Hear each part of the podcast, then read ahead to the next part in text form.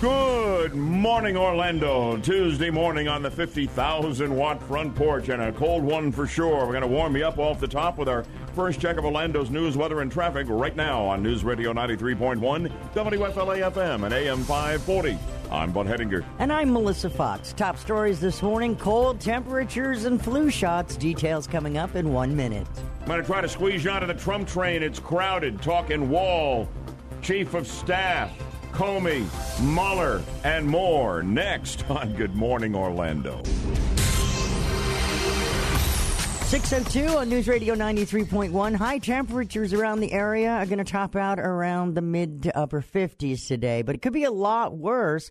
Thousands of people remain without power following massive snowfall in the southeast. More than a foot in some areas, tearing apart trees, pulling down power lines, leaving hundreds of thousands in the cold with no electricity. We were without power earlier, and I've mostly been checking on family to make sure that everybody has what they need. That's NBC's Jay Gray reporting from Charlotte, North Carolina. The wintry blast dumped up to two feet of snow in certain hard hit areas and reportedly has claimed at least two lives.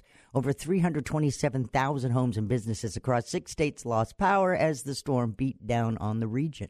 Amazing that a lot of those places got a year's worth of snowfall in one weekend, Melissa. I know. The most power outages, North Carolina. Looked beautiful, though, didn't it? As we watched from Florida. Yeah, from a distance, snow. you bet. when you're in the middle of it, freezing to death in a house with no juice, hmm. you know. But if you're a kid, boy, it's it's just heaven sent. You've um, got uh, 11 to 14 inches in some areas. Yeah. Yeah. It's global warming's killing it. No, it's terrible. Black ice and a dangerous morning commute remain big concerns from states for, uh, all the way from Alabama to North Carolina because of the freezing temperatures. Again, it's 45 here in Orlando. Uh, the news is brought to you by Trustco Bank, Florida's hometown bank. Chris Christie's name is being bounced around, resurfacing as John Kelly's replacement for the White House chief of staff. The former New Jersey governor was passed over for the AG for Jeff Sessions and reportedly had said no to ambassador to Italy and heading up Homeland Security or Veterans Affairs.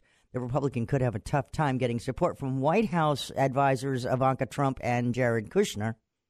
Christie's a good pick in a moment, I'll give you the great pick and the absolute slam dunk for Trump's chief of staff. Coming up. Yeah, and on that, years ago, Christie actually prosecuted Kushner's father for tax evasion, witness tampering, and illegal campaign contributions. Could be some hard feelings inside the family. the roommate of an accused killer says the suspect was behaving erratically before the incident. Damon Kemp is accused of shooting two people to death last week in Daytona Beach at the Jade Park Apartments homes. An arrest report released yesterday shows Kemp's roommate at another complex claims Kemp seemed paranoid in the days leading up to the shooting. That roommate is the one who drove Kemp to Jade Park the night the shootings happened. A Jacksonville woman is crediting her home security camera with catching a would be Grinch. A Northside resident says her surveillance camera caught footage of a man stealing packages from her porch in Ocean Way. The woman turned the video evidence over to the police, who arrested the suspect the next day. She said they could never have caught the man without her camera and encourages every homeowner to get one. Sounds like a Safe Touch commercial. I'll have one of those later, making exactly that case. Stay tuned for that. And finally, a Massachusetts woman is pleading Amazon stop giving technology female names. Her six year old daughter, Alexa, has been bullied. She wrote to Amazon CEO Jeff Bezos saying, Kids are teasing her daughter by saying, Turn on my TV or tell me today's weather. You know, I hadn't thought about this. We got Siri. Alexa. We got Alexa. yeah, we're the guys, Yaffee. We're being aced out of the high tech here. Yeah, that's really true. Even like navigation systems, they're all, it's women. Yeah, yeah, that's true. What's going on with that? I want to talk to Joe and Ralph and Sam. Right? Hey, Ralph. Hey, Frank. What's the news? a technical support uh, member of the of this on behalf of the CEO responded. Look, we'll, we'll send this feedback to the internal teams, which basically means circular file, right? Uh oh, it sounds like it. WFLA News Time 606. Check out the new study that says James Bond is a severe alcoholic. That's on our website, WFLAOrlando.com. Well, he's been drinking martinis for 50 years, you know, shaken, shaken not, not stirred. stirred. Yes.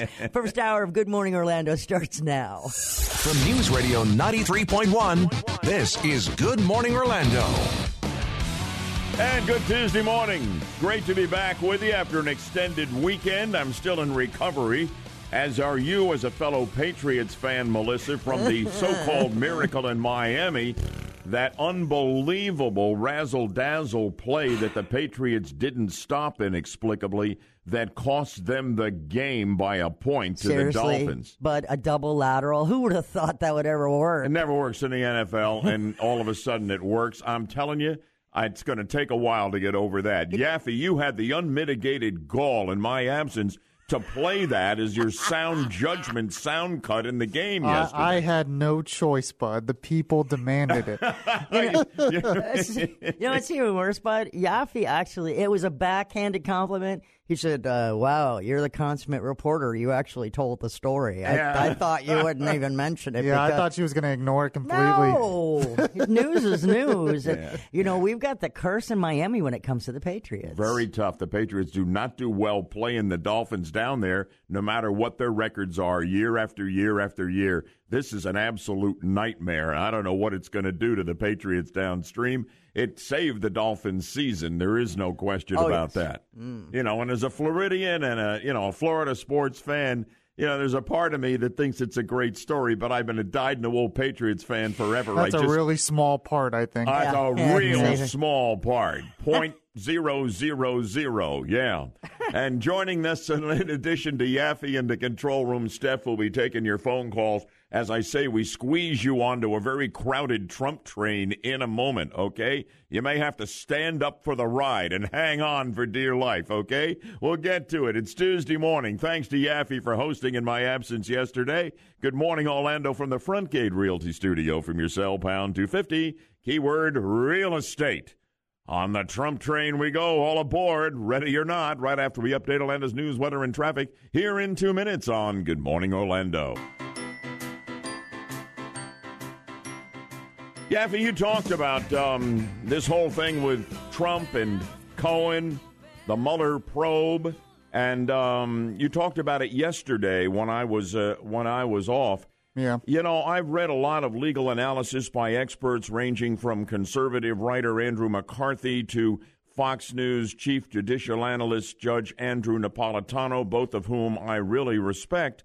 You know, and and and they are saying he is likely to be indicted over these payments, even though as a sitting Right. president indicted, yes, but can't be prosecuted. They say, even though you know some of this is is not clear legally uh, until after he is out of office, which, as we'll hear in a moment, is exactly what fired FBI director and hyper Democrat anti Trump partisan James Comey is calling for.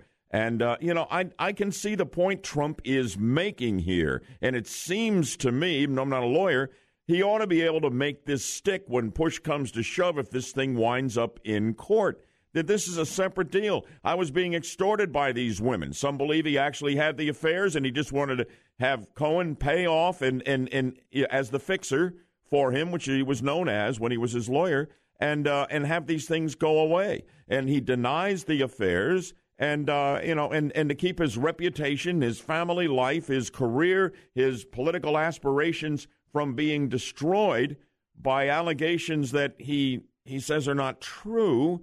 He makes a payment, and there's a non-disclosure agreement signed. This is this is this does not sound criminal to me.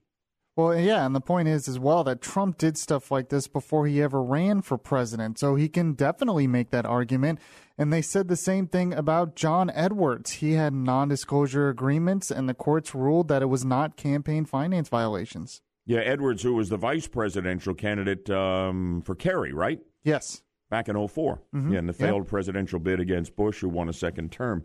Um, let, let's um, let's get to the wall here now, shall we? And uh, I mean, it's now or never in the lame duck, as far as I'm concerned, for the wall, because Pelosi is really dug in. But Lindsey Graham, who at times is a fierce Trump ally, and this is one of those times, is saying the president, when he meets today with Schumer and Pelosi to talk about the wall and other things, needs to dig in and go for the wall for at least $5 million worth of funding. And he explains why, and Graham is right.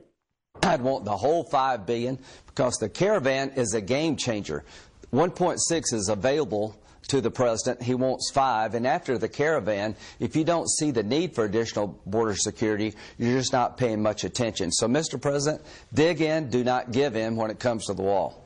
This morning, it is reported on Fox saw it a moment ago that Pelosi and Schumer are telling Trump that he doesn't have the votes to get the wall through the House and the Senate. They're offering $1.3 billion for border security. They won't even call it the wall. And as I say, Pelosi keeps on saying that the wall is immoral, too expensive, not going to do it, and here she is. Most of us, speaking for myself, consider the wall uh, immoral, ineffective, um, inexpensive. And President said he promised it. He also promised Mexico would pay for it. So even if they did, it's immoral still, and they're not going to pay for it. Pelosi needs to explain to me what in the world is immoral about enforcing the border of a sovereign nation, for God's sake, and decide and, and having and having uh, you know the power to decide who gets into the country and who doesn't. That's not immoral. That's not immoral. It just doesn't fit your politics. And here's the thing: Yaffee, I'm convinced that Pelosi is dug in hard line on this because she is afraid she'll lose votes to become Speaker from the far left of the Democrat Party that wants nothing short of open borders. And I think that's part of where Pelosi's coming from, even though she won't admit it. Yeah, that's actually a really good point. I, I think that the far left in the party, which gained some seats recently, are really pushing there yeah. for this. We'll hear in a moment from anti Trump, pro Democrat, partisan fired FBI Director James Comey, and I want to hear from you on how you think this is all going to play out. Do you think the president can fashion an effective defense in saying with these payments that he would say, you know, was because he would, you know, he was being extorted by these women and had no affairs with them as they charge?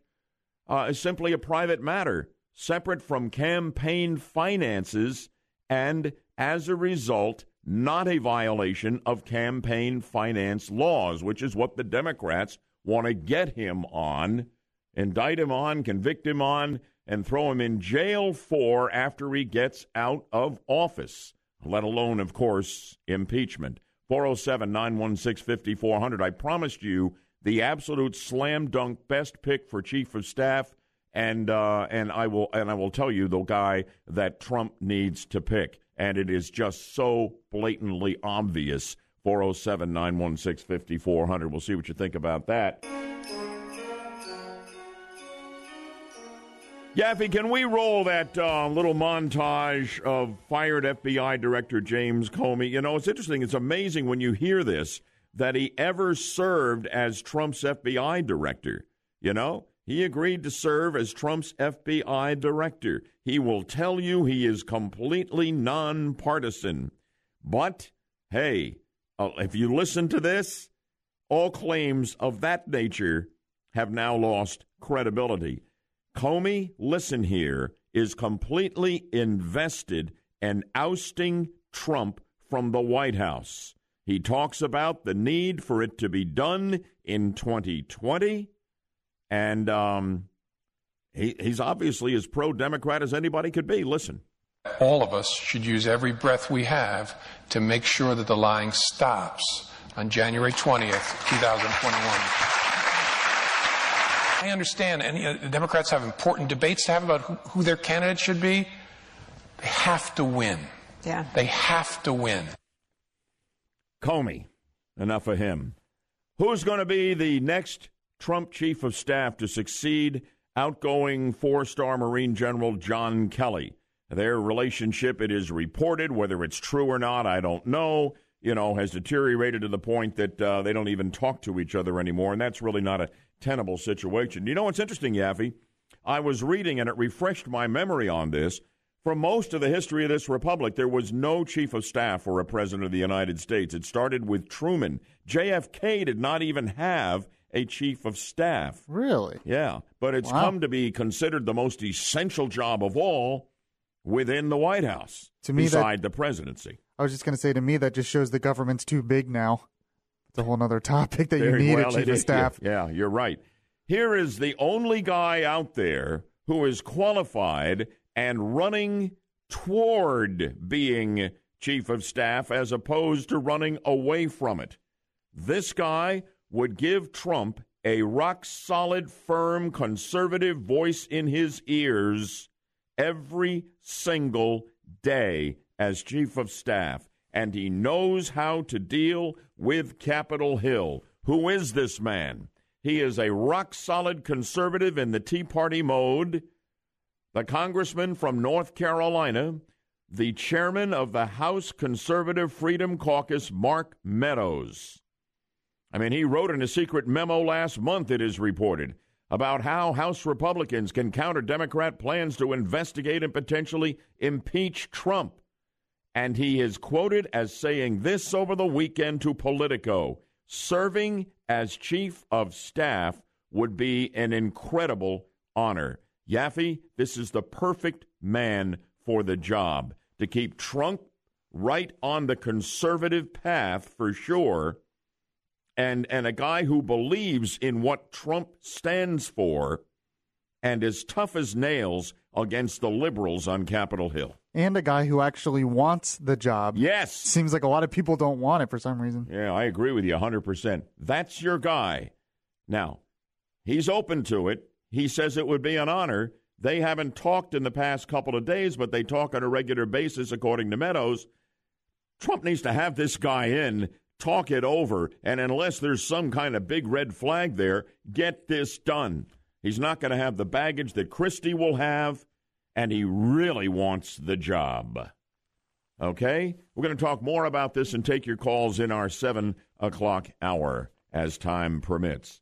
Now, at the bottom of the hour, at the bottom of the hour, and good Tuesday morning to you. You're on the 50,000 watt front porch alongside the Budman, Melissa Fox, just down the hallway from the newsroom with the very latest. So, what's this about gas prices going down? You got our attention with that. I'll bet. Mary Jenkins, I'm sorry, Mark Jenkins of AAA says there's good news for commuters. Yes, those prices are going down. Gas prices are still falling. The average price is 228, about 5 cents less than a week ago and 30 cents less than less this time last month by and large, we're saving anywhere from eight to ten dollars on a full tank of gas compared to what we paid earlier this summer. Now, in Orlando, gas prices are around two twelve a gallon. Uh, is that what you've seen, Bud?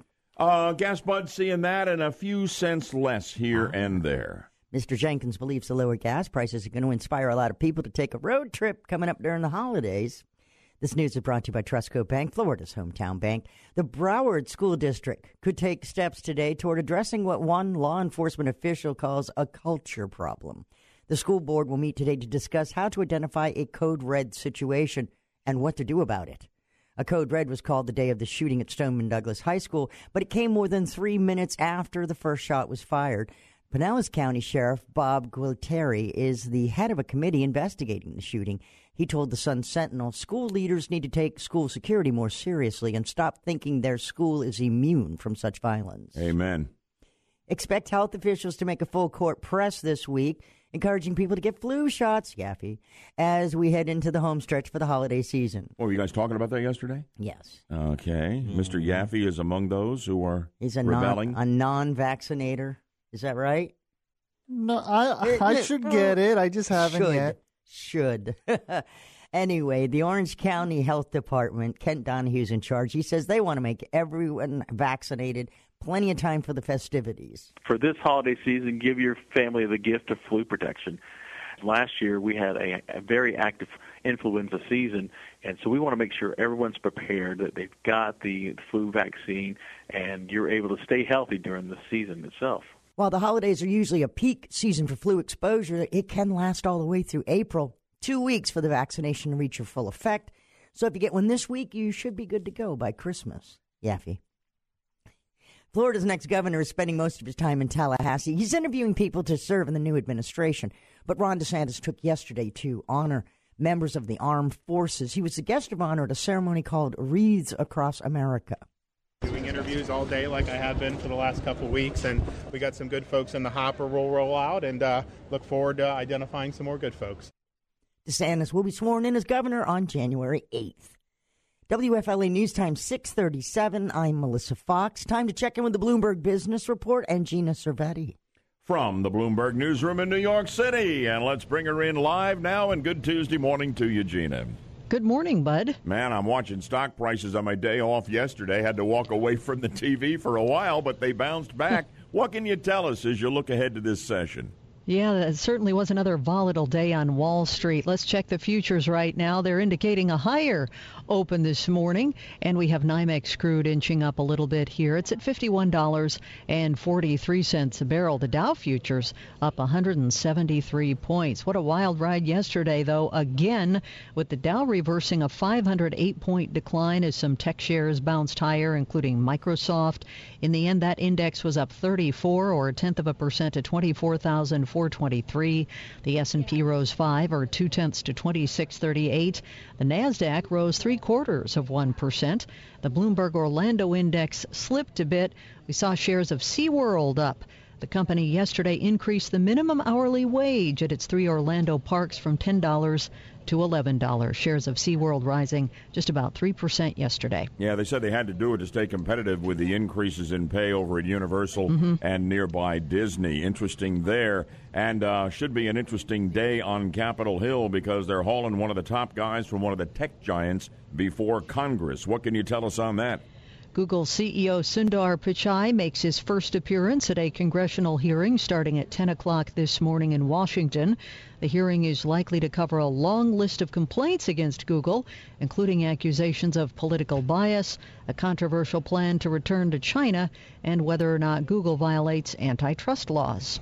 And Sears, for a long time in their advertising, touted themselves as where America shops but not so much anymore, and further evidence of that this morning. What do you have on Sears, Gina? Well, in the long running saga with Sears now in bankruptcy, the company is shopping around its stores, trying to gauge what they might be worth on the open market while it weighs Chairman Eddie Lampert's bid to buy the entire chain and keep it open. Sears hired the firm Jones Lang LaSalle to market its portfolio of about 500 U.S. stores. Burlington Stores, Dick's Sporting Goods, and U-Haul among those that have so far expressed interest in some Sears properties, along with potential buyers interested in converting stores into residential or office space. And I'm fascinated, and anybody who rents a car occasionally out there will be fascinated with your final item in the Bloomberg Business Report, because you know you get all those attractive rates, and then you realize when all those add on charges got thrown in there, that it's nothing like the deal you thought you were going to get. And apparently, all of that's winding up in court now, Gina? Yeah, well, consumers who rented cars from Avis Budget and Payless Car Rental at the counter, Bud, in person, mm-hmm. don't have to arbitrate their claims that allege unauthorized charges, these add ons that sometime uh, come along, a fuel surcharge, for example. Instead, a federal court says they can proceed, these plaintiffs, in court on behalf of a would be class of consumers. And that's because these plaintiffs signed their contracts before getting a separate paper containing the arbitration terms. And again, uh this one just covers those that are doing the entire rental at the counter. We'll watch for further updates on that. Always appreciate having you with us, Gina Cervetti, with the Bloomberg Business Report live from New York City. Have a great day. We'll catch you tomorrow. Thanks, Bud. You too. Coming up, thank you. We're going to pry open the Budman's Florida file for you to focus on some fights DeSantis needs to end. And one, apparently, he's about to end. And OUC, the utility company owned by the city of Orlando here, OUC customers hang on to your wallets. The story coming up from the Florida file after we update Orlando's news, weather, and traffic for you in two minutes on Good Morning Orlando. Yeah, if you are a betting man, knowing where Trump is or where Time Magazine is politically, you know, part of the anti Trump media, I'd say Robert Mueller, even though we don't even have anything from him as we right. speak, is going to be the Time Person of the Year. I could see that. Maybe even James Comey or something. Hmm. Yeah, maybe. That might be my number two. We'll see what time coughs up this morning, we'll be talking about it. Um, I'll tell you, we were pretty critical here from this microphone of the lame campaign in the general election run by the ultimate victor for Orlando governor, thank God, Republican and Trump endorsed Ron DeSantis. Not an impressive campaign, but he so needed to win. I mean, we dodged we we we dodged the the left wing bullet that would have been Andrew Gillum here just by a whisker. And now we are seeing the transition unfold as uh, DeSantis gets ready to become governor, and that will occur on the 8th of January. I like what I'm reading, this article out of Tallahassee, with this attributed to the woman who will be DeSantis number two, Lieutenant Governor um, Jeanette Nunez, and says that the new governor plans to end fights against the medical marijuana amendment passed by We the People in November 2016 by more than 71% of the vote. It only needed 60 to be adopted as a part of the Florida Constitution. Okay? And ever since then, Scott and frankly, the Republican conservatives in the legislature and Attorney General Pam Bondi have been doing everything they can to thwart the expressed will of the people. And I've been outraged by it, okay? I'm not a I'm not a fan of legalization of marijuana for recreational use and that's coming or a fight for it. But medical marijuana for people with these awful conditions or in awful pain and nothing else helps and we don't want to get them hooked on opioids, etc., they ought to have the option with a doctor's prescription to use marijuana for medical purposes. And the people agreed at the ballot box 71% of the vote for crying out loud. And since then, we've had the legislature throwing caps on uh, medical marijuana licenses. We still have the ongoing state ban on smoking medical marijuana. You ought to be able to use it in any form your doctor prescribes. And it's all about foot dragging. It's all about thwarting the will of the people because the likes of Rick Scott and the legislature and Pam Bondi don't want medical marijuana. Sorry, that's why we have an amendment system as flawed as it is. The people have a voice. The people have spoken. And according to Nunez, the new lieutenant governor to be, that Ron DeSantis, who will be the governor, says he is not interested in continuing that fight. I think that's terrific. It's also interesting to note that there's a big foot dragging going on right now by Scott and his team, and I support him on a lot of things. But when the people speak, and I'm a We the People guy, and you should be as well, we approved the restoration of convicted felons' rights by 65%. It was on the ballot as Amendment 4. And they are dragging their feet on that, saying the legislature needs to get involved in the implementation of this. It's complicated, etc. I explained to you how simple it is in other states where this is done, and almost every state says when you pay your debt to society, you've done the time for the crime, you get all of your rights back, including the right to vote. Okay? We have exceptions for murderers and sexual offenders. Okay? Fine. But the people voted for this and the politicians need to get the heck out of the way. And Ron DeSantis needs to apply the same passion that apparently he is applying to ending the fights against implementing medical marijuana that the people demanded to re- restoring voter uh, felons' rights to vote. It just needs to happen. He needs to end those fights and uh, and and and do it in the wake of the departure of the Scott administration. And if you believe in the Constitution of the state of Florida, if you believe in the will of we the people, you should support our governor elect on this and encourage him to do the same with Amendment 4 that he is doing with the medical marijuana amendment. Stop the fights. The people have spoken. Implement the will of the people expressed at the ballot box. 407 916 5400. 407 916 5400. Agree or disagree? Let me hear from you. Text line open at 23680 with standard message and data rates apply. Oh, stay tuned. If you're an OUC customer here, hang on to your wallets. I smell a liberal rat. Could hike the rates. Don't go away. I like what I hear about DeSantis deciding to end the Scott administration fights against implementing medical marijuana fully, which is exactly what the people voted for. And now I hope the same thing is done by the DeSantis people to end the fights against implementing the expressed will of the people on Amendment 4, restoration of felons' voting rights. You know, and he says, according to his lieutenant governor to be, Jeanette Nunez, that uh, he doesn't have any interest in continuing the fight on um, on the first issue here medical marijuana, and that's a good thing. That it's, you know, the people's will was expressed and let it be implemented, is what DeSantis is saying, we are told. I like what I hear. How about the texters? I'm sure there were some folks not too happy with the Bud man. Maybe others are. Yeah, one person says this says the people changing the Constitution is more like a democracy than a republic and says a republic works better. So really does not like the process, the whole amendment process to begin with. Fine, I, and I, you could make a very strong case, and I might be with you on that. But we have a system. You got to play by the rules of the system. If you want to change the system, go ahead and do it. Anybody else? Yeah, another person says medical marijuana is a ruse and talks about all the damage that marijuana does to the brain. So doesn't support this either. I think it's pretty well documented that it does some really good things for people who cannot get relief from terrible pain, from cancer, and uh, in terrible conditions, the shaking of Parkinson's. I've got a member of my family dealing with that, etc. You know, and it's an alternative to getting hooked on opioids that turn you into a drugged out zombie.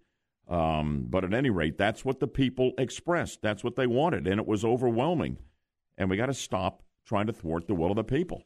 You know, I'm pretty simple, pretty basic on that. Well, I was going to say too that if they keep thwarting the will of the people, really, people need to start voting these legislators out. I mean, that that's kind of one of the problems as well. Is they get upset at what the state legislator is doing, but then they keep voting in the same people. I guess it's kind of the problem on the national level as well. But quick headline right now: If you're an OUC customer here, um, Orlando's utility to consider shuttering its coal plants. You know, we have those two big coal plants that everybody who moves to Central Florida thinks are nuclear plants, but they're not because of the cooling towers. They're over on the east side of Orange County. Um, those are OUC plants here. Um, City of Orlando owns OUC, all right? Buddy Dyer's all about going green. He's a liberal mayor, and he wants, uh, you know, he, he wants us to be out there in front environmentally and alternative energy and all of this. And he's all excited about OUC maybe getting rid of its coal fired plants. The problem with that, and watch for it along the way, okay? Because Dyer and four appointed citizens make up OUC's governing board, okay? A lot of power there, and they operate separately from the city council. Dyer's all excited about doing this, but there's going to be a big OUC study, and one of the things is what's it going to cost? Because coal fired plants the cheapest way to provide you as a customer electricity. Okay? Anything else is liable to cost more, a whole lot more. So watch out for that, OUC customers. We'll keep you posted because you may need to hang on to your wallet. Melissa Fox next with our top of the hour news update. Outgoing Senator Bill Nelson talking space. And a drunken Uber driver in Central Florida runs after a crash. Good morning, Orlando, from the Front Gate Realty Studio from your cell. Pound 250, keyword real estate. Good morning to you at exactly 7 o'clock. Good morning, Orlando. Delighted to have you with us here on a Tuesday morning at the top of the 7 o'clock hour as we update Orlando's news, weather, and traffic for you here and now on News Radio 93.1 WFLA FM and AM 540. I'm Bud Hedinger. And I'm Melissa Fox. Our top story we're following this morning outgoing Senator Bill Nelson is speaking about a project near and dear to his heart NASA. We'll have details coming up in one minute. Live report on all things Trump, and there's a lot to talk about. It's next on Good Morning Orlando. 703 on News Radio 93.1. Florida Democratic Senator Bill Nelson's farewell talking tour continued yesterday afternoon. In a series of final speeches before he leaves office in January, Nelson took to the Senate floor to talk about a subject that he really is close to NASA. Although this is the last of many, many floor speeches that I've made on that subject, I stand before the Senate with a heart full of gratitude, joy, and hope for the future of our space program. You may recall Nelson joined the crew of the Shuttle Columbia in 1986. Believes lawmakers will continue to set aside partisan differences to ensure a successful exploration of Mars and beyond. The news is brought to you by Trustco Bank, Florida's hometown bank. In a related story, NASA's Voyager 2 is making a milestone move into interstellar space past the sun's influence more than 40 years after its launch. In a statement, NASA said the famed spacecraft has exited the heliosphere and is entering space beyond the stars, which is a remarkable feat for the craft, already renowned for being the only probe to study Neptune and Uranus during planetary flybys. And this what? I mean, just goes into interstellar space for mm-hmm. infinity, huh? Yep. How about NASA made the discovery through an onboard plasma science experiment, which detects several factors of solar wind. Voyager 2 is now over 100 billion miles from Earth, bud. Mm, amazing. Remains found in a wooded area of Flagler County in 2016 are those of a missing Volusia County woman, Mandy Johanneski, as was reported missing in 2011. An ex-boyfriend who had threatened to kill her eventually was charged with her murder. It took two years for the remains to be positively identified using DNA. The announcement about the identification was made yesterday. The victim's family was notified late last week. An Uber driver is accused of driving drunk and crashing while giving somebody a ride. 32 year old William Nevis is facing charges in connection to the incident which happened in Eustis on Saturday. The passenger reportedly got out of the car after Nevis crashed into a pole, but Nevis took off again. Before police could get to the scene, the police did pursue him. He finally stopped at his house, and then he told officers, I don't remember a crash.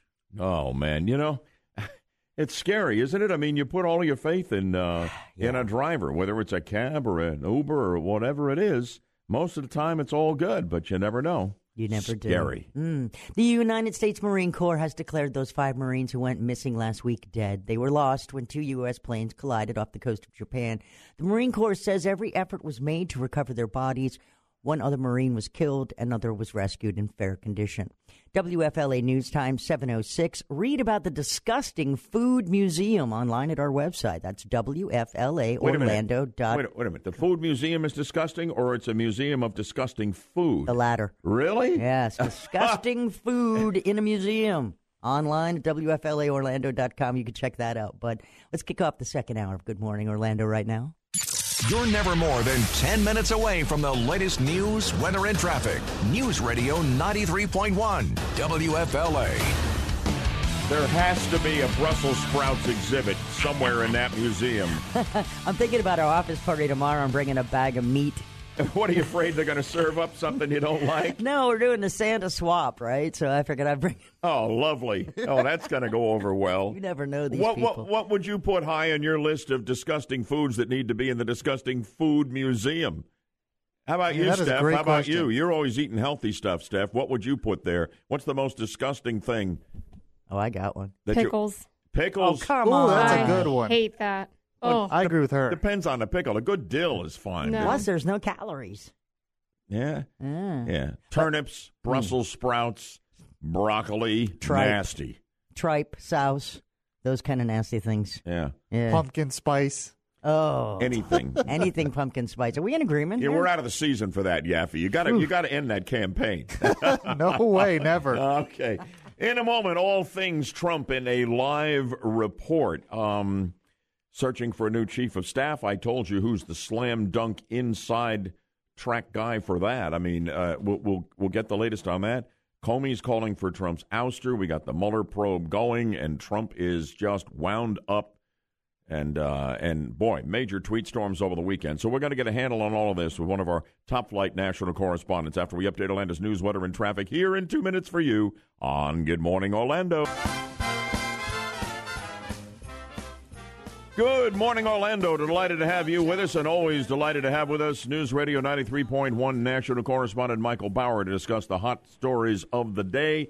In the six o'clock hour, we talked about a lot of things as we hopped on the Trump train together, and we're going to go over some of this now. Um, uh, for those of you just joining us on the 50,000 watt front porch this morning, Michael, nice to have you with us on Good Morning Orlando.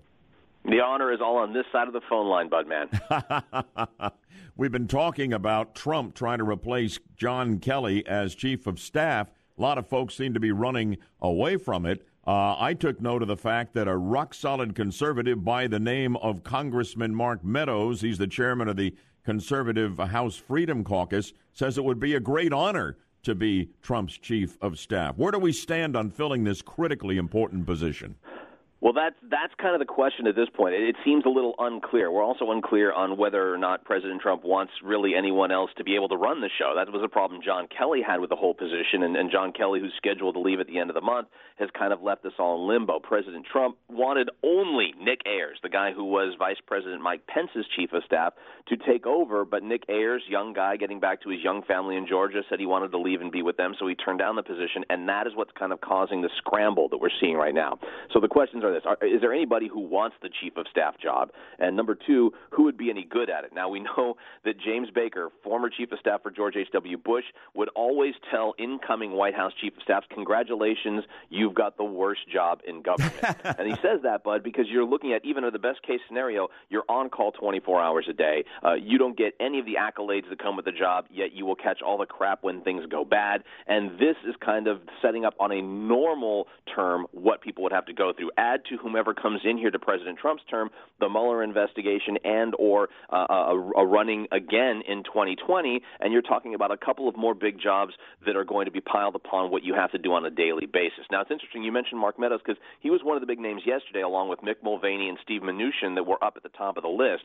Each of those, all three of them, at some point in time during the day yesterday, either publicly or privately, said they weren't interested in that position. Whoa, whoa, whoa! Wait a minute, Meadows- wait a minute. Meadows, I said he. I what I heard was he said it would be a great honor. I, I Well, heard Mnuchin and and who's huh?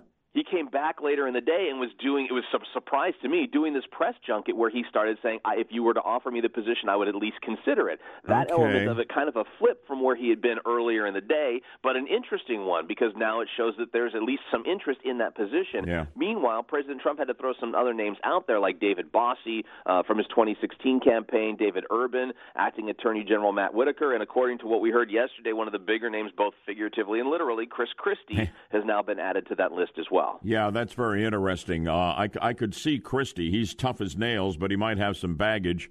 Um, we'll we'll have to see on that score. And the Meadows thing is interesting. We'll follow it. Let's move on right now and listen to what fired FBI Director James Comey had to say. And uh, I mean, it's very very clear that you know he's out for revenge against Trump and wants the people of this country to oust him from office. Here's Comey. All of us should use every breath we have to make sure that the lying stops on January 20th, 2021. I understand, and you know, the Democrats have important debates to have about who, who their candidate should be. They have to win. Yeah. They have to win. Wow. Okay. Hyper partisan James Comey. Your thoughts? Yeah, weird from a guy who had been a Republican for so long, but I guess this is the kickoff to the Sour Grapes 2019 tour that we've all been waiting for, uh, where he says, yes, ev Americans should use every breath they have to vote Trump out of office in 2020. Now, he says that a reason for that is that any kind of a Trump impeachment would let the country off the hook uh, and drive into the fabric of our nation that this third of the country, this group of people, would believe there was a coup or this attack on President Trump that would be certainly, according to him, resolved by just losing an election on some level in 2020. But I think you kind of throw that out the window the minute you step up and say you should vote against him in 2020. That's not just some uh, bipartisan, well, whoever wins, wins. That's no, you're calling for that to happen, and you're calling for Democrats to must win in this situation, as well as saying that you have to use every breath in order to do this. So, yeah, it seems to me that this is all kinds of sour grapes from James Comey. He's just getting a place to say it out loud. I suppose we're probably going to hear more from him in the coming months and get it ramping up to the 2020 election. Uh, how about in 30 seconds? Anything new on the uh, on the Mueller Russian probe we ought to know this morning? Uh, today's going to be a couple of people in court. You're going to see uh, Flynn in for his file sentencing and, and submitting what he believes will happen for his file sentencing. Manafort will be have a hearing in regards to a federal hearing in regards to how he lied uh, in regards to the Mueller investigation. Those are kind of the intros to what's happening. And according to reports from CNN, President Trump possibly concerned that he could be impeached. Doesn't think it's actually going to happen. All right, News Radio 93.1 national correspondent Michael Bauer. Terrific job as always. Have a great day. We'll catch you next time around, buddy. En- enjoy your morning, bud, man. Thank you. We are, in fact, and I always enjoy it when you join the conversation. Our astute listening audience here on the 50,000 watt front porch. All things Trump. How much trouble do you think he's in with the whole Cohen situation? Is he going to be indicted and then prosecuted after he leaves office? Uh, what are your thoughts on all things Trump? 407 916 5400. Text me at 23680 where standard message and data rates apply. Boy, I got to tell you, keeping up with Trump's like trying to drink out of a fire hose, Yaffee. The tweets are coming fast and furious. Steph just handed me a bunch of fresh ones here, and I'm trying to keep up with them all. In the meantime, why don't you check the incoming on the text line, what folks have to say about all things Trump we've been discussing with our live report with Mike Bauer. Well, one person says this plainly says Trump will prevail and the deep state will fail. So there you go. Despite all of this, says Trump is going to be just fine. Yeah, you know what? I based on what's out there now, I think he should be, Mike. And we talked about this in the six o'clock hour, and you talked about it yesterday Yeah. when I was off.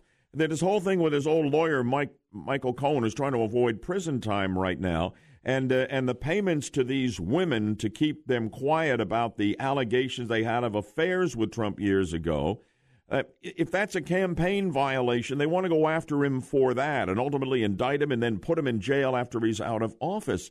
But Trump makes the case through Rudy Giuliani, his lawyer, and and and for himself. Well, wait a minute. These payments were made because I, you know, was there was extortion going on here, denying any of these affairs. Okay, we we can debate whether that we have no idea what's true, what's not. He denies it. Okay, and and he said I had to pay these women off. This will ruin my my my my relationship with my family, ruin my political career, ruin my business career, and all. So we had a non-disclosure agreement. We paid them off, et cetera, et cetera. That is not illegal to me. That is separate from the campaign. It's personal. Well, yeah, I think I think the Democrats are really overplaying their hand here. Yes. You know, some of them are talking about jail time, maybe even impeachment, and there could be a really big backlash against something like that. I mean, some of this could hurt Trump maybe politically, but legally, I, I don't think so. Impeachment is to be saved for a really, uh, uh, Yeah, Well, what, is, what does the Constitution say? You know, High Uh, crimes and misdemeanors. bribery, other high crimes, and misdemeanors. Yeah. Right. Okay. And uh, you know, in in in um, in Clinton's case, you know, he was he was lying to a Well, grand jury. committed perjury. Yeah. Yes, that's serious stuff here. You know, having some kind of a legal debate about whether or not the president just made a personal payment separate from the campaign or whether or not it was a violation of campaign's finance law and to throw a man out of office and destroy they are they are bent.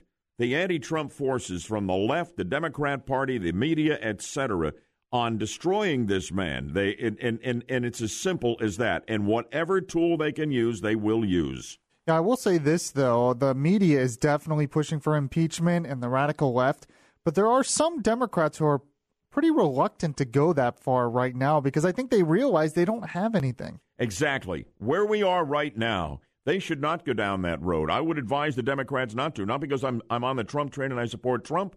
I think it's politically going to uh, it, it's going to ricochet against them. It's going to uh, it, it's going to hurt them. It'll be they're overplaying they're overplaying their hand, and and I, I just plus the fact you got 53 Republican votes in the United States Senate. Yeah, they can never convict You them. can right. unless there was some real smoking gun. You know. What is out there now, there is no possible way you would peel away. You'd have to peel away something like 20 Republican senators to get where you needed for a conviction under the constitutional provisions of impeachment. It ain't happening unless something enormous occurs that is not out there now.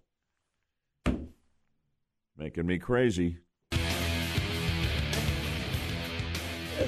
Hey, uh, if you or someone you love and care about's looking for a job, you are living in one of the best places in the USA, right, Melissa? That's right. Actually, Bud, we are one of the best in the nation. Coming up 2019, the Florida job market's going to go crazy. This is according to a new study. We've got our own Gordon Bird on the scene. He was a great guy, fun guy, nice, and he would Staffing firm Manpower says 29% of employers it surveyed are planning to add jobs during the first quarter of 2019 in Florida, with only 3% expecting cutbacks and the rest planning to stick with current staffing levels. That puts Manpower's employment outlook for our state four percentage points ahead of last year's numbers. Only four states in the nation rank higher than Florida, according to Manpower. The survey also predicts the U.S. will record its 100th consecutive month of job growth in January. I'm Gordon Bird. Pretty impressive. It is. News brought to you by Trustco Bank, Florida's hometown bank. Listen up, kids. Starbucks holiday drinks are very popular this time of year, but many consumers might not know how many grams of sugar they're drinking. A 16 ounce size juniper latte made with 2% milk and whipped cream has the least amount of sugar on the holiday mem. It's 35 grams of sugar. Sounds like a lot. It is, and that's the least. Meantime, you get a 16 ounce peppermint white chocolate mocha latte, also made with 2% milk and whipped cream, 72 grams of sugar. That's crazy. Mm. the American Heart Association recommends no more than six teaspoons or 25 grams of sugar a day. So even if you have the one with the least amount, the juniper latte, you are still over the ball. You can be over your allotment for the day before the sun comes Yes, up. Yes, with one breakfast beverage. oh, beverage. man. And uh, that's 25 grams of added sugar a day for women, nine teaspoons or 38 grams for men. So you guys have a couple of fly to, to float with, but that's it. Good. We need all the slack we yeah, can get. Oh, yeah. Time Magazine is set to unveil its Person of the Year tomorrow. Uh, today, they're releasing the short list of 10 contender, contenders for the annual honor. Among them, President Trump, who was Person of the Year in 2016. Several of the other top candidates are linked to Trump. Special Counselor uh, Robert Mueller. Uh, he's investigating that Russian thing. I think you've heard about it. Something it. like that. Yeah, Yeah. yeah. He was top contender last year as well. Time is also considering honoring the illegal immigrant families who were separated as part of the zero tolerance. Oh, I could see them doing that. I was thinking it's Mueller. Yaffee, I could see them doing that, couldn't you? Mm. They like Oh, to yeah. do that group thing, some Yeah. oppressed group. And they did it last year. It was very boring. Uh, also, uh, this is a name we haven't heard in a, a few months. Christine Blasey Ford. Remember her? Kavanaugh hearings. Yeah, the accusator. The what? Accusator. okay. Anyway, uh, she's on the list for coming forward with the sexual assault allegations against Brett Kavanaugh. That she couldn't get yes, corroborated by anybody, FYI. You know, of course she's on the list, but Brett is not on the list, right, right? right. No, Brett Yeah. is not. But and also a murdered Washington Post columnist Jamal Khashoggi, the March for Our Lives gun control activist, the Black Panther director Ryan Coogler, Russian President Vladimir Putin, South Korean President Moon Jae-in, and Mar- uh, Meghan Markle. So those are your. your What? from the British royal family? yes, yes, yes. You know And what? I, I could see him doing the caravan migrants. Like that Time magazine, I know where they are politically. If it's not Mueller, it's going to be them. I think you're on it. I think you are. Let's. We want to put some money down. Okay. No, no, no, no, no. Which is annoying because it's called Person of the Year. Right. They, when could even make the Earth the person of the year. I told you that also No, with that sure whole they could. climate change oh, thing. Oh, Then this- absolutely. Yes. Yeah. Anyway, And, and, and again, it's not, not a what, it's- person. It's, not what they consider to be, you know, the most outstanding person. It's just the most, the person or entity that's had the most influence right. over the last year is basically. The, Notoriety, yes, uh, or just been in the limelight. I mean, at one point, wasn't Hitler uh, Time Magazine I Man think of in the Year? 1938, so that'll Yeah, tell you so how that gives you how some- broad they paint with the brush. You know, I still think it should be a person, not a group or an entity. It should be a person. I agree with that. it was Secretariat one year, and that's a horse. That was a hard.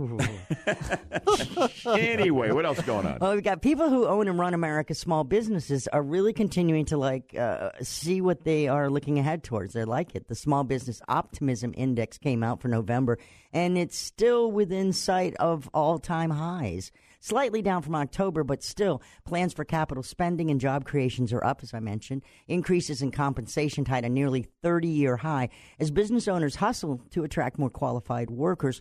Small businesses employ about half of the nation's private workforce. Yeah, absolutely right. It's interesting. All you hear from the anti-Trump media is all the economic storm clouds on the horizon, but the people are out there in the trenches doing business across this country. They're happy every day. They are, remain very optimistic. They really do like what they see. Yeah. A Tampa woman can celebrate the holidays. A family she never knew she had is all of a sudden there. 88 year old Genevieve Purinton. She had a baby when she was 18. Okay, she's 88 now. She was told the girl did not make it. However, almost 70 years later, Purinton found out that was a lie. Oh my! Connie Moulthrop took a DNA test and it revealed that Purinton was her mother.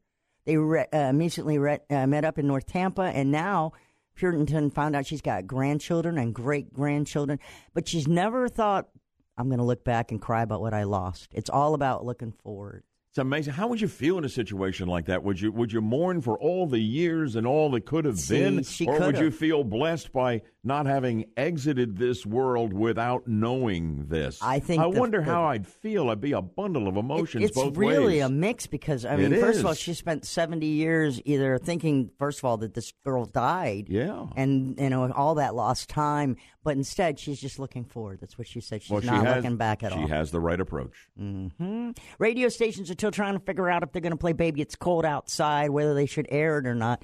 Deana Martin, son of Dean Martin, uh, I'm sorry, daughter of singer Dean Martin, Yeah. said the controversy's insane. He was a great guy, fun guy, nice, and he wouldn't want to do anything offensive. That wasn't uh, that wasn't Dean Martin.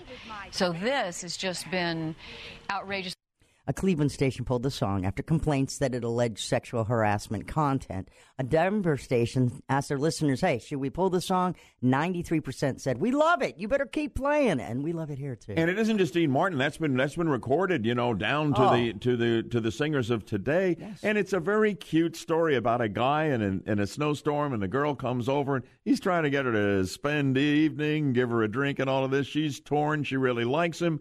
She's worried that you know I really should go. The folks will be expecting me at home. It's a gr- an amazing song. There's nothing else out like it. I knew. I knew that would become an issue. You know, in the middle of all of the Me Too, and you are it's happening, and there it is. I don't know if you missed it or not, but the latest Me Too uh, submitted has been Virgin Mary. Apparently, the angel heard not permission. So. Oh, I've got that Yeah. story in the final half hour of the show this morning, Melissa. I absolutely do. It's like God has run afoul of the Me Too movement. What? I kid you not, and it has to do with the Virgin Mary. Yep. Stay tuned. In one hour, we're gonna we're gonna have that story right here. WFLA News Time is 740. I'm Melissa Fox, having a blast on News Radio 93.1 WFLA.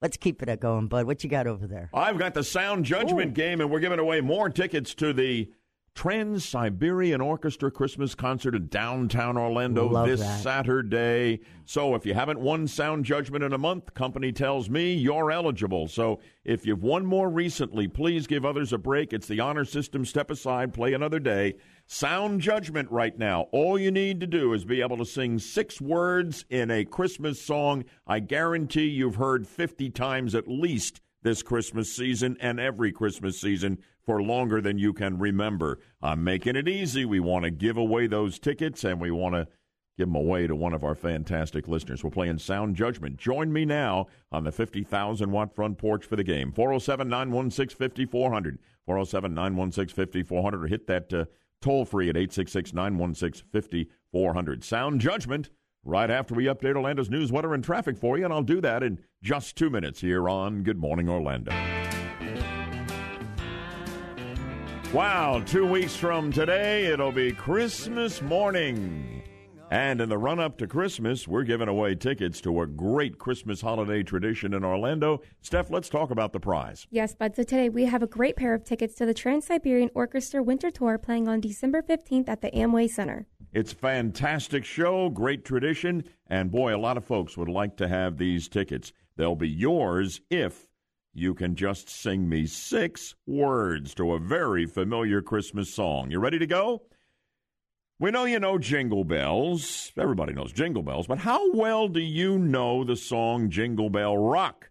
For today's Sound Judgment game, we're going to play the opening lines to Jingle Bell Rock. Then, when Yaffee stops the music, you sing, you got to sing the rest of the line. I don't care if you're off tune or whatever, but it's only six words long. You get all those six words right, and you're our winner.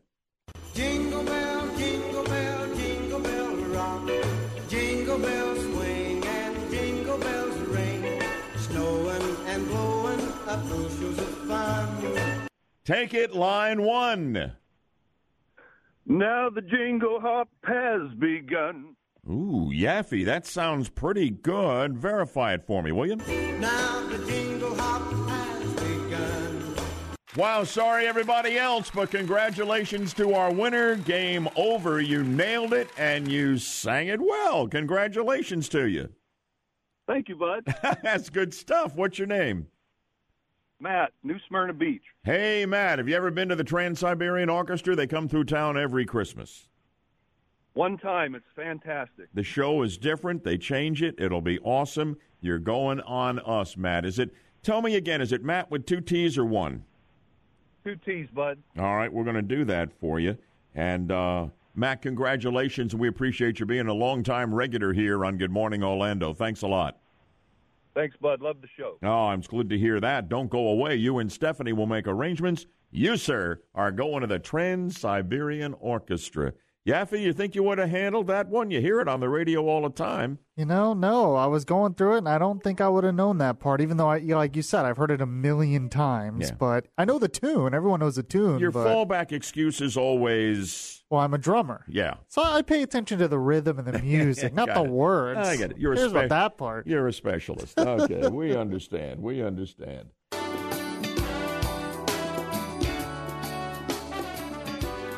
Good morning, Orlando. Continues now from the Front Gate Realty Studio from your cell. Hit pound 250, keyword real estate.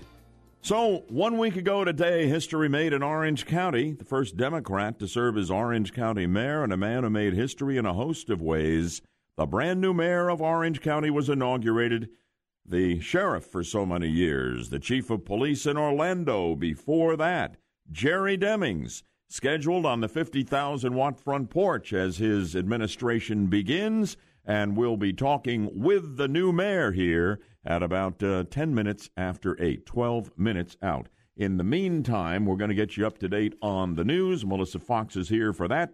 Uh, the latest on uh, flu shots. Been a controversy about this, and uh, she'll tell you what you need to know. And Delta Airlines, would you believe, has banned kittens and puppies? Whoa, they've gone Grinchy on us. We'll find out about that too. And good morning from us all at 7:58 now. Good morning, Orlando, on a chilly Tuesday morning at 8 o'clock. We're glad you're with us for our latest check on Orlando's news, weather, and traffic. Coming here and now for you on News Radio 93.1 WFLA FM and AM 540. I'm Bud Hedinger. I'm Melissa Fox. Top story this morning drive through flu shots this Saturday in Orange County. The details will be up in a minute. And I'm talking live with the brand new mayor of Orange County, Jerry Demings, next on the 50,000 watt front porch here on Good Morning Orlando. 802 on News Radio 93.1. Orlando is holding a drive through immunization event on Saturday. It starts at 9 a.m. It is first come, first served. Kent Donahue is with the Florida Health Department in Orange County. He sums it up for us. The drive-through flu shot is first come first served while supplies last, and it starts at 9 a.m. and runs to 3 p.m. on that Saturday at 1001 Executive Center Drive here in Orlando. And if you have any questions, you can call 407 858 1444, and that's our immunization office. That number again is 407 858 1444. The news is brought to you by Trustco Bank, Florida's hometown bank. A teenager claims he's behind more than 100 break ins in Orange and Osceola counties. Deputies this weekend arrested a 14 year old boy for breaking into a home, and during the investigation, they say the teen admitted to breaking into 126 cars within the last week. Another suspect is in custody, and a third remains at large. A trial is underway in a murder in Leon County that made national news years ago. Denise Williams is on trial for killing her husband Mike 18 years back. The jury was seated yesterday. Opening statements will be heard today. Williams was arrested seven months ago after her late husband's friend confessed to plotting with her in the murder so they could be together. A Nassau County teenager is facing charges after an incident that left a neighbor, in his words, freaking out. 17 year old Aubrey Stinchcomb was arrested last week for child abuse after a dog was found dragging her half naked baby through the yard. The child was bloodied and found to have bite marks from the dog. A neighbor saw the incident but couldn't get anyone in the home to respond to his repeated banging on the door. He finally flagged a passing driver down to call for help. Delta Airlines is banning emotional support animals on flights longer than eight hours. The airline is banning puppies and kittens on all flights. Delta announced Monday it won't allow animals younger than four months as support animals on any flights beginning one week from today. Delta said it changed its policy after 84% increase in reported incidents involving service and support animals over the past two years. These incidents include animals relieving themselves on flights, biting passengers and crew, and one widely reported attack about a 70 pound dog. You know, I mean, people were putting peacocks on there and claiming that they were support animals. Yes. What they're trying to do is transport their animals, their pets, free of charge. And they're gaming the system And I'm sure Delta's going to take a lot of heat, you know, Grinch jokes at Christmas Sure. or whatever. I think they've done the right thing. But a, a reliable and proper service dog uh, is not you the know, same somebody as a who's support blind or animal. has, you know, exactly. That's a different category. Yeah, and the, the problem is you can't ask if it's a support animal or ask for proof.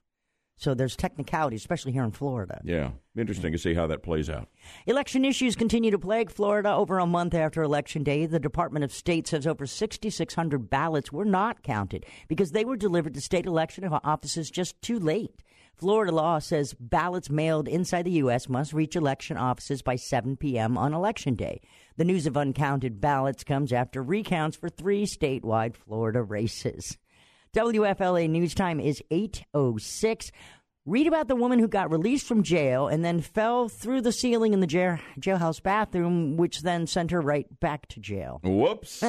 That's online at WFLAOrlando.com. The third hour of Good Morning Orlando starts right now. Welcome to the 50,000 watt front porch. News Radio 93.1 WFLA. So our news partners at Fox 35, and I do a live hit with them on the early show at 5:15 every morning. So I've gotten to know them all well, and they do great work.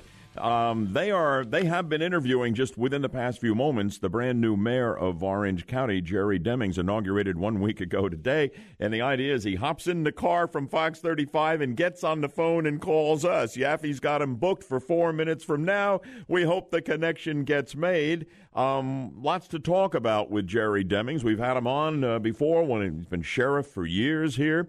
He was inaugurated last Tuesday, December 4th. He won the election by 62% in a three person field.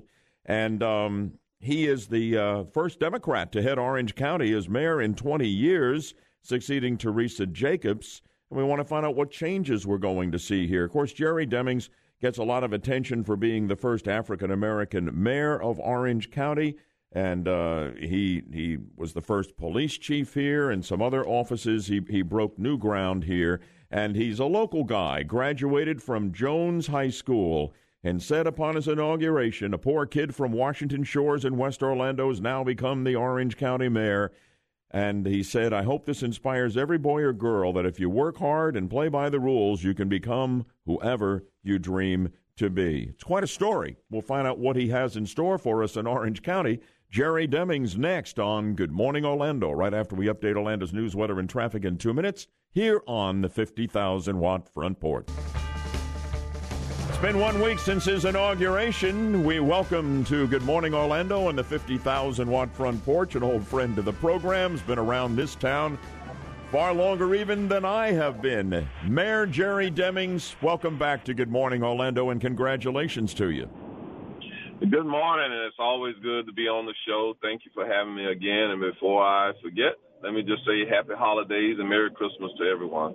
Thank you very much. I appreciate it. So you're into this one week. I mean, this is a far bigger operation, Orange County government, than the sheriff's office you ran by a factor of about three and a half times more employees, and by my calculations, about 16 times bigger with its $4.25 billion budget. Your predecessor, Rich Crotty, says he remembers being overwhelmed by the size of Orange County government. How is it one week in, sir? Well, I'm having a fantastic time. Uh, this is all self-imposed on my behalf, and in many ways, it's like going back home. I, prior to being the sheriff, I did work for the Board of County Commission as uh, one of four deputy county administrators, and so I'm very, very familiar with its processes and Orange County government in general. Well, now, during your uh, inaugural address, you cited your top four priorities. Let, let's uh, let's get inside a couple of these right now. You mentioned affordable housing. We've got a crisis in that regard. You mentioned developing long-term solutions to our regional transportation, economic development, and enhancing public safety. Mayor, I have to ask you. I'm getting a lot of noise right now. Did you just open the window or something? No, I didn't, but uh, let me see if I can make it a little bit better for you. Where are you as we speak? I'm driving along. I uh, have you on speakerphone this morning, coming from uh, Fox a television 35. interview. So it's it's Yeah. always uh, very very busy for me. Well, okay, I appreciate that, and whatever you did really, really made it a lot more, um, uh, made it a lot more clear than it had been. So we have an affordable housing crisis. How do you? I mean, a lot of people they, they just can't find a place they have enough money to to live in, to rent, to own, whatever. What are you going to do about that? How do you tackle that?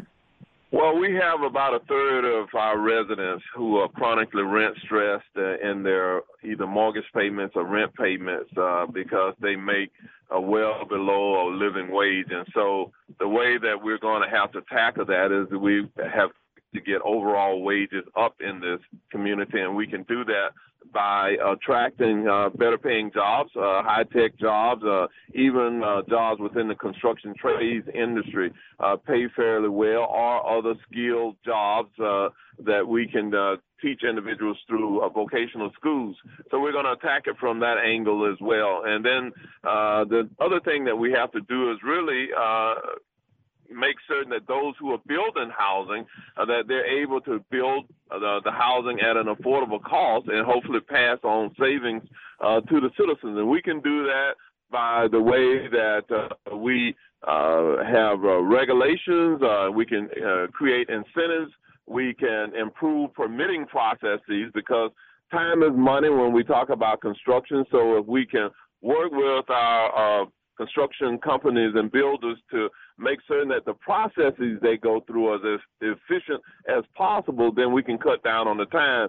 And then lastly, uh, we can look at uh, getting our fair share of uh, trust fund monies from Tallahassee that is already earmarked and allocated uh, for uh, affordable housing. Uh, in the last several years, the trust fund, the Sadowski Trust Fund, that is, uh, the dollars have been used for other than what the, the voters of Florida uh, said that they would be used for. And right. so we want to make certain that we lobby in Tallahassee uh, to get our fair share of funds coming back into uh, this community to deal with things like down payment assistance, uh, maybe even rent assistance, et cetera. All right, we'll watch for that. It's also from your inaugural address, um, one of your top four priorities to develop a long term solution to our regional transportation problems here. We got the I 4 Ultimate project that's going to be done in 2021, they tell us. Sunrail continues to hemorrhage red ink. It's losing money, and Orange County is one of the entities that's going to have to take over the funding from the state. Uh, I have to believe that that is one of the transportation issues you're going to have to deal with. What are you going to do about Sunrail? And are we going to be looking downstream at a tax hike to keep the rail system afloat here in Orange County? We're going to have to improve connectivity and reliability of our mass transit systems here. We have far too many people who are uh, living further away from where they work, and so we're going to have to be smarter about how we plan our uh, development projects. And uh, we can't solve affordable housing without solving the transportation issues. And uh, while we have many projects, uh, construction highway projects underway, uh, we really can't build ourselves out of it. We're going to have to look at alternative modes of transportation.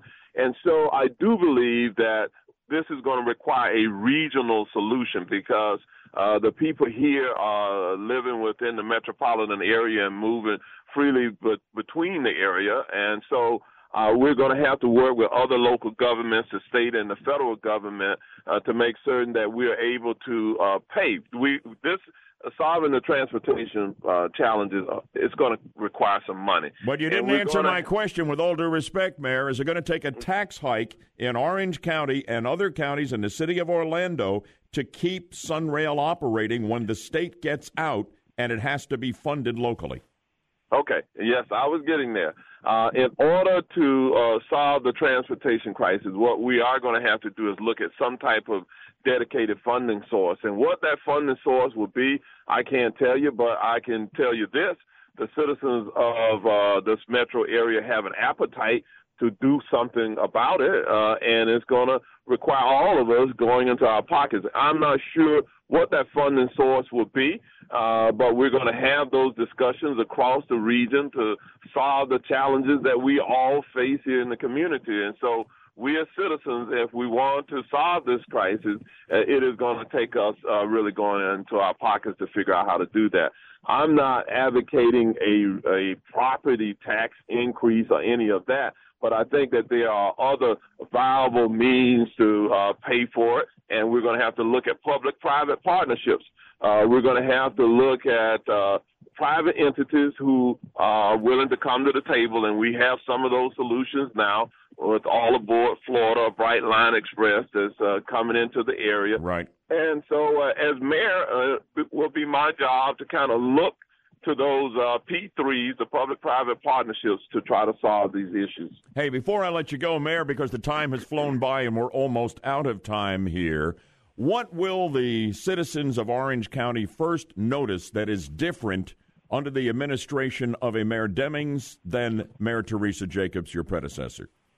Well, what we're doing is we're going to be very intentional about improving our overall customer service. So I want people, uh, when they do business with Orange County, to feel that uh, they have been heard and that we have done our best uh, to uh, meet the needs of this growing community. And we're going to balance all of that out uh, and with uh, taking care of our environment and taking care of our people at the same time. All right, Mayor. Mayor Jerry Demings, thank you very much for your time. I know how incredibly busy you are, and you're you're rolling down the highway talking to us on the phone, and we do appreciate it. Congratulations on becoming mayor. One week into your administration, we'll continue to follow your progress, and thank you so much, and Merry Christmas. Thank you. Merry Christmas to you as well. All right, there we go. 407 916 5400. If you want to react to the interview with the new mayor, text line 23680 where standard message and data rates apply. An update coming your way right now in two minutes here on Orlando's news, weather, and traffic on News Radio 93.1 WFLA FM and AM 54. Oh, love the Beach Boys. Yaffee with the Christmas music. throughout every show, and we're only two weeks away from Christmas morning. Yaffee, right after the interview where I tried to pin the new mayor, Jerry Demings, here in Orange County down on how you're going to fund Sunrail when the state stops picking up the operating costs a couple of years out. You know, I've said tax hikes are coming up and down the line, and Orange County's part of that. And after the interview, you looked at me and you said, Well, tax hikes are coming. It sounds like tax hikes to me. And you had a I mean- texter who had exactly the same initial reaction to the interview. Yeah, it says uh, Jerry Deming's translation into English from doublespeak. You're screwed. Taxes going up. you know, I, I don't think I don't think he was doublespeak, and It take, takes Jerry a long time to say things. He talks in, in great detail, uh, in great detail. Uh, I he should say. really tried hard not to say taxes were going up, though. Yeah, he said, "I'll get to that. It's coming." Yeah. yeah. So went all right. So we stayed with him on that, you know, and and Other funding sources, he Uh, said. You know, but God forbid any public official, and I personally like Jerry Demings a lot, and he really has really great credentials. There's no question about that. No wonder he won so handily 62% the mayor's race in a three person field. But God forbid we should have a government leader at any level say, no, we're, we're to fund Sunrail to keep it going. If we if we're going to do that, we're not going to raise taxes. We're going to cut spending. Yep, that, that's Why does that never happen? not going to happen. Why not? You got a $4.25 billion dollar budget. They got to move some money around, whatever it takes to float Sunrail. And I know they're going to keep the trains running, okay? There isn't any doubt about that. They're not going to shut down Sunrail. And all of these counties on the route, north and south of Orlando, and the city of Orlando and Orange County, are going to, one way or another, have to pick up the tab on this, and it will be substantial. But when you got a budget like he's got there, they shouldn't be talking. First reflexive reaction is tax hike, other funding sources. Cut the spending somewhere else. Priorities, move the money around. That's how I would run Orange County. well, I mean, that's common sense. That's how it should be run. But when you're a politician, you want to try to make everyone happy. And if you cut spending somewhere else, that upsets someone else. so, Yeah, 'twas ever thus, huh? At so government rate- just gets bigger. Yeah, okay. Now, in the next half hour, okay, are you ready? At Christmas now, we turn to the scriptures, and an issue has been raised by one of these liberal professors that God, are you ready? God has run afoul of the Me Too movement. Stay tuned for the story that will pin your ears back, and we'll be talking about it in the final half hour of today's show.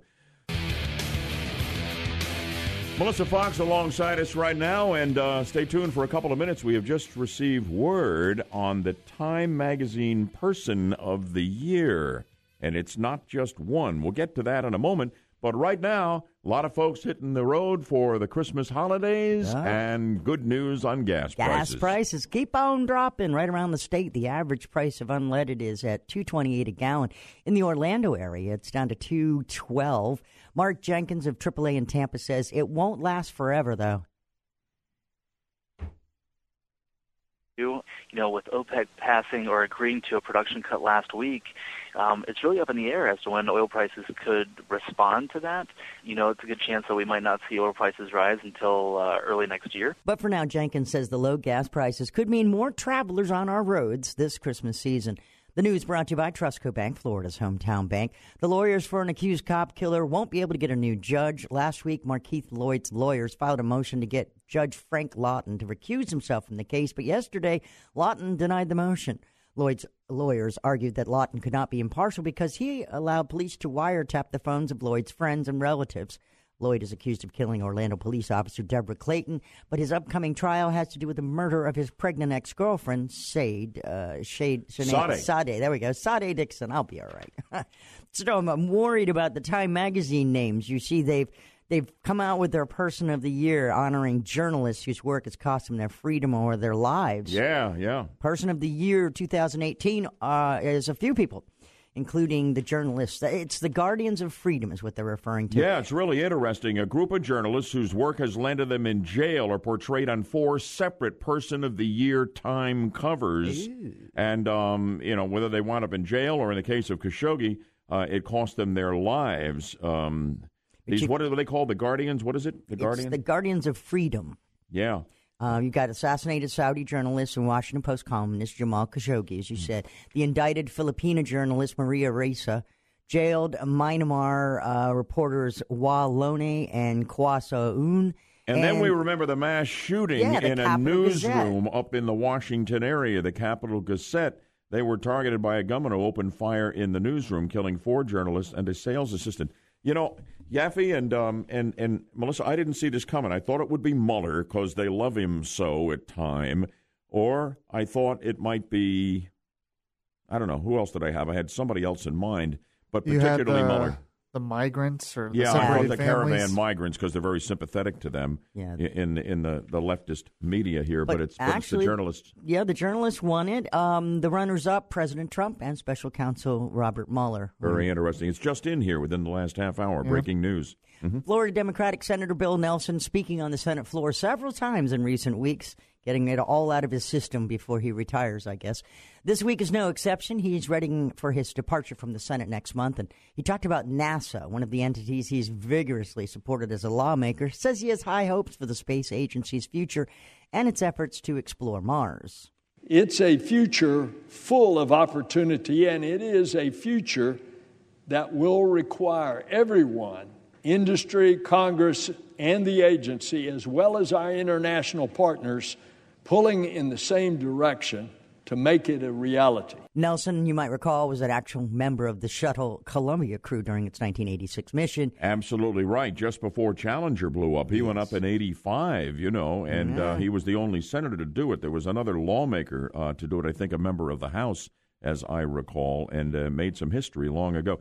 Do all of these senators who are retiring or get retired by the voters, as the case with Bill Nelson, go on these talking tours in Washington where they just keep on talking every day Someone about one issue after another? Yeah, I don't know. My Uh, this is a first, at least in my book. Goodyear employees in Venezuela are being given 10 tires for severance pay. The American company is leaving the country. In a statement yesterday, the firm said economic conditions and U.S. sanctions forced them to make difficult decisions to stop producing tires in Venezuela. I'm sorry. I'm laughing about this. I mean, it means You know, you're done. Get out. Yeah. Here's enough tires to take you far away from us. right? The tires reportedly are a part of a bigger severance package that they're going to offer, but right now, Venezuela has been in economic turmoil since, uh, well, about four or five years. Sanctions, hyperinflation, power cuts, food, medicine shortages. It's called socialism. That's what you end up Oh with. Oh, yes, Goodyear is only one of several foreign films uh, firms to pull out. We got Kellogg, Kimberly Clark, and a few airlines as well. I was just gonna say that would be like if we, you know, we got canned here. They gave us what microphones or Here's a headphones set of or something. I don't know. There's something about the tires and the idea. I You know, know. you know, you can get like 500,000 miles away from us. Just keep on driving. You know, Are, We're are you guys familiar with the Holderness family? You probably are, Yappy, right? A little bit. The Holderness family. No. I'm not. They do some parody songs, and they're they're cute. It's a family, and they it, well here just just give I you. some- really can't stay. Okay, you're free to go. I've got to go away. Understood, no means no. This evening has been Super so appropriate. very nice. But I do understand My mother consent. will start to. Definitely text her right Father now. will be pacing the floor. Here's the code, and there is the So door. really, I'd better scurry. I am gonna stand over well, Maybe here. just a half a drink You more. are in control of this The thing. neighbors might think Invite them over if you like. That is great parody of Baby It's Cold Outside that now is considered, you know, by the Me Too movement to be inappropriate for play, right? Because Yes. it's a, uh, you know, it's a guy trying to, you know, seduce this girl, ply her with alcohol, Mhm. whatever, Me Too movement thing, right? Yes, and the Holderness family, they've been around for several years. The whole family's involved. They do these parody things, and I, I really thought you'd appreciate it, Bud. So uh, tomorrow, I know you're starting a new chapter with Alan Spector coming in and taking over uh, for Deb, uh, you know, for Well, real. You're going to be doing some other things for us. You're going to be backing him up. Um, Oh, yeah. And but that is terrific. Tomorrow we're going to do a segment on this whole uh, furor over this great old Christmas song that now somehow shouldn't be played. And some stations are pulling it. We are told. Um, Baby, it's cold outside. And definitely send me the whole parody so we can play it tomorrow. Of course. Can you do that? Yeah, Thank there you, was uh, way too much truth in that parody. It, it really is. It's W- so WFLA romantic. huh? News Oh, yeah, time. yeah. It's eight forty one. I'm Melissa Fox. and Yes, I can spell harassment. We'll get into that tomorrow and take some calls and text messages. So join us on that score. Melissa, thank you so much. Appreciate you. it and Thank the you, good bud. work you've been doing Thank for you. us. Okay. Next, a new twist on the war on Christmas. Has God running afoul of the Me Too movement from the Budman's outrageous wing of the Believe It or Not file. You don't want to miss what this is all about. And we'll have it after we update Orlando's news, weather, and traffic here in two minutes on Good Morning Orlando. I don't know about you, but I am so done with these liberals making us try to walk on eggs every time we turn around. You know, we're running afoul of um, the Me Too movement, which is what this story is really all about, as I see it. You know, and, and we're twisting ourselves in knots with political correctness to make sure we, we don't say or do the wrong thing and that somebody might be offended. Let me set this up, and I don't have a lot of time to do it, by reading you a passage from the um, Gospel according to St. Luke, in which the birth of Jesus is with foretold. Okay? It's Luke, first chapter, verses 26 to 38, and I've taken some of it out here to shorten it down a little bit in the interest of time. And then I'm going to tell you what a liberal college professor is tweeting about this. It's unbelievable suggesting very strongly that God has, in fact, run afoul of the Me Too movement. And I'm sure we can't have that. God sent the angel Gabriel to Nazareth, a town in Galilee, to a virgin pledged to be married to a man named Joseph. The virgin's name was Mary. The angel said to her, Do not be afraid, Mary. You have found favor with God. You will conceive and give birth to a son, and you are to call him Jesus. He will be great, and he will be called the Son of the Most High. The Lord God will give him the throne of his father David, and he will reign over Jacob's descendants forever. His kingdom will never end. How will this be? Mary asked the angel, since I am a virgin. The angel answered, The Holy Spirit will come on you, and the power of the Most High will overshadow you. So the Holy One to be born will be called the Son of God. I am the Lord's servant, Mary answered. I am the Lord's servant. May your word to me be fulfilled. And with that, the angel left her.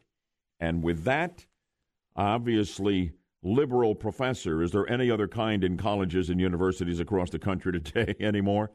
Eric Spankel, who works for the University of Michigan or Michigan, make forgive me, Minnesota State University, Minnesota State University, land of the liberals, 10,000 lakes and even more liberals. Professor Spankel has tweeted that he wasn't quite sure if the Virgin Mary had given consent when the angel came down from the heavens and told her that she would conceive the Christ child. Writing, the virgin birth story is about an all knowing, all powerful deity impregnating a human teen.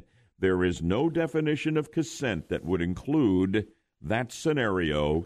Happy holidays from the professor. Well, somebody tweeted with knowledge of the Bible, thank the good Lord, called Spankel out, said the Virgin Mary did indeed okay the plan. That Luke 1, 2638 ends with verse 38, and, and, and I, I quoted it to you. She agreed. I am the Lord's servant, Mary answered. May your word in me be fulfilled. So it was fine with her. Consent was given. We can even believe we're talking about this. Um, and, and, and that person with knowledge of the Bible said, whether you believe or disbelieve, it helps if you actually read the text. To which Spankel, the liberal professor, responded, The biblical God regularly punished disobedience, the power difference, deity versus mortal, and the potential for violence for saying no negates her yes. To put someone in this position is an unethical abuse of power at best and grossly predatory at worst. They're teaching your kids. I'm telling you, that's what's out there, everybody. What do you think of that? The liberal professor says, hey, God has run afoul of the Me Too movement. Anybody? I don't even know what to say about this, but I wanted to put it out there because it is out there. So, Yaffee, what about this crazy story with this professor who says the Virgin Mary hadn't given consent to be impregnated with Jesus when the angel came down from the heavens and told her that uh, it was a done deal, courtesy of God. Well, you made, I mean, you made a great point that she did give consent. Now, he made this point that, oh, she just did it out of fear. Well, maybe she did it because she loved God and believed herself to be God's servant and believed God knows what's best. It's not always just about blind fear. This person really just doesn't understand religion in the Bible. You were uh, smiling as you read the text line. Share what you see with us. One person makes a really good point, says, the liberal professor has committed the cardinal sin of the women's movement by assuming that God is a male. Who said God's a Oh. male? Ah, now that's the interesting. feminists like to say it's a female. Interesting. Dave, you're in Ocoee. Quickly, please. Go ahead, Dave. Uh, yeah, this is an interesting topic. Uh, I was just wanted to say that there's not even any sex act involved in this. There's a reason why they call this the Immaculate Conception. There is no physical or sexual act involved. So he's thinking of this uh, strictly as a, as a sexual uh, con- Well, the guy, the guy, the guy is obviously an atheist. The guy is godless. The guy has no clue about the Bible. And point well taken. I appreciate it. Final verse of Luke chapter one. I am the Lord's servant. Mary answered, "May your word to me be fulfilled." Carte blanche to God. Your will be done in my life.